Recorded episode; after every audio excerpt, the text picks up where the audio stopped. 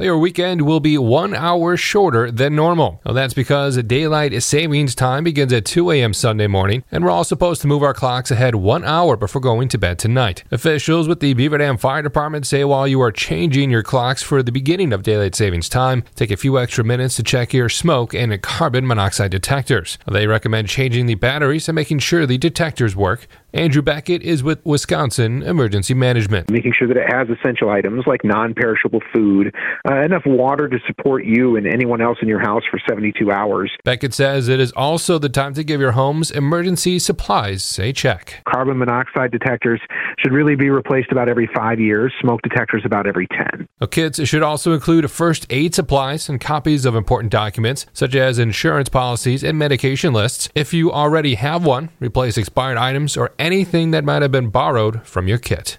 Well, two state lawmakers want to give local governments more say over wind turbine projects. Bob Hague has more. Citing public health concerns, Senator Andre Jacques and Representative Ty Bodden seek co sponsors on a bill to restore the ability of towns and counties to impose restrictions on new turbine projects that are more restrictive than Public Service Commission rules.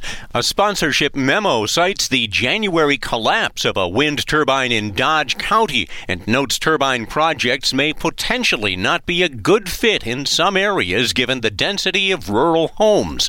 Bob Hague, Wisconsin Radio Network.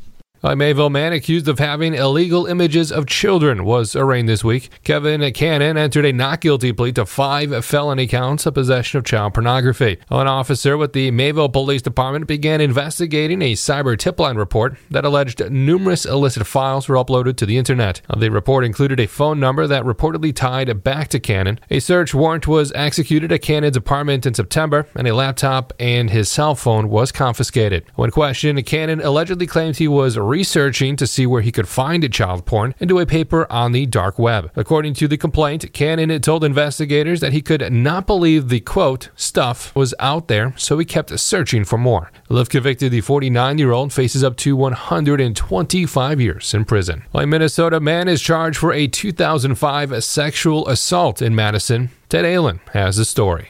A criminal complaint states the man forced a woman off a bike path at knife point and assaulted her. After contacting police, the woman submitted to an examination. A DNA profile in the sex assault kit used in that exam matched with the DNA of Addison Yang, who had moved from Madison to Minnesota. February arrest of the 41 year old Yang in Minnesota led to the taking of a DNA sample from him, which matched the DNA profile from the kit. Ted Allen, Wisconsin Radio Network. Now, Milwaukee creates a violent crime plan concentrating on neighborhoods. Police Chief Jeffrey Norman introduced the city's plan this week, which calls for micro level crime plans suited to each policing district. We have identified 12 areas where districts are saying this is where we're going to put more work into because the numbers, the data is showing areas of concern.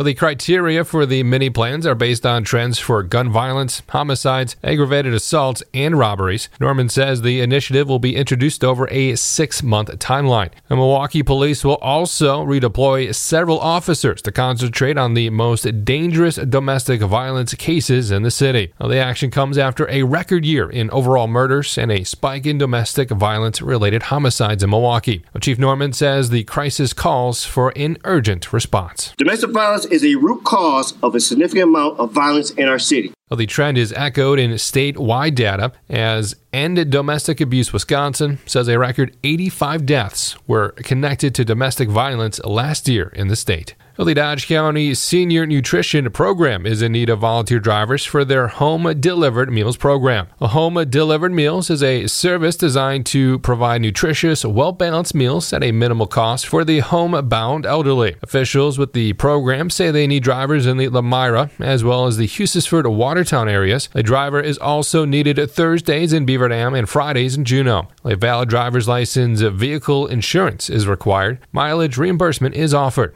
More information is available at dailydodge.com.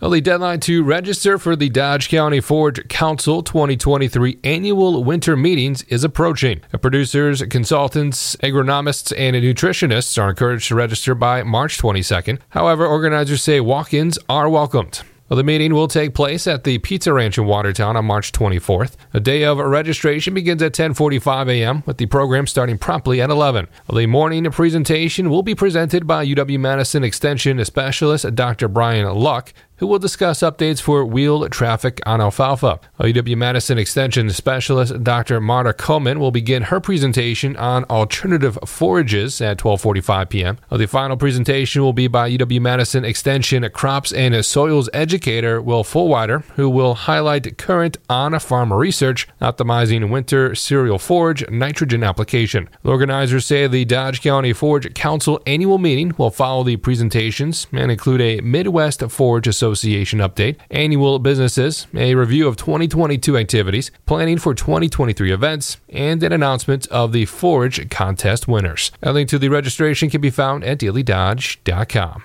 Well, strep throat is making its way across Wisconsin. Here's Robin Colbert. Wisconsin's Department of Health this week says there's been an uptick in the number of cases turning up in doctors' offices and hospitals.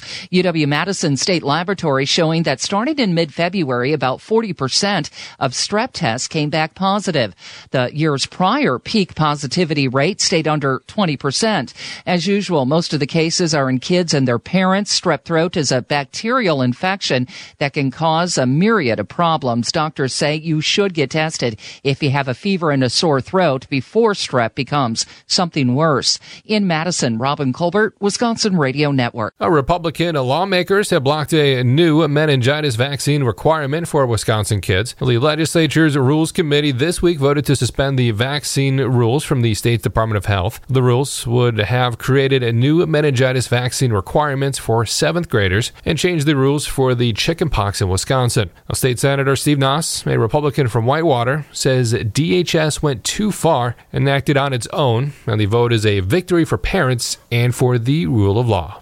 Well, an option for COVID testing around Madison is going away. Public Health Madison and Dane County announces the closing of its COVID testing clinic next month. A spokesperson for the agency, Morgan Finke, tells WKOW the numbers the site has seen have been dwindling lately. We've seen the demands decreasing quite drastically over the past several weeks and months. Well, those numbers have shrunk from over 1,000 a day at the peak of the pandemic to around 13 daily. Home testing or tests provided by a local pharmacy are still available for those who want to check for the virus.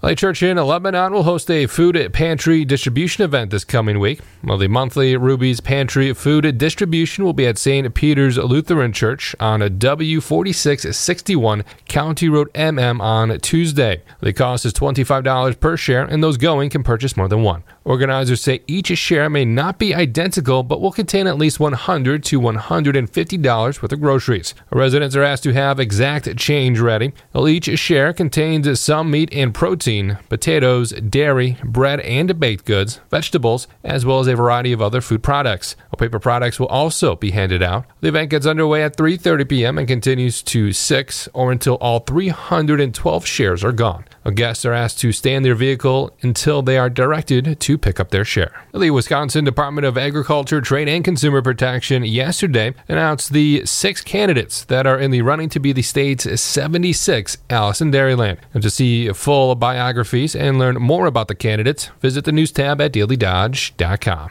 And I'm Kevin Haugen reporting from the Daily Dodge News Center. Submit your news tips at dailydodge.com.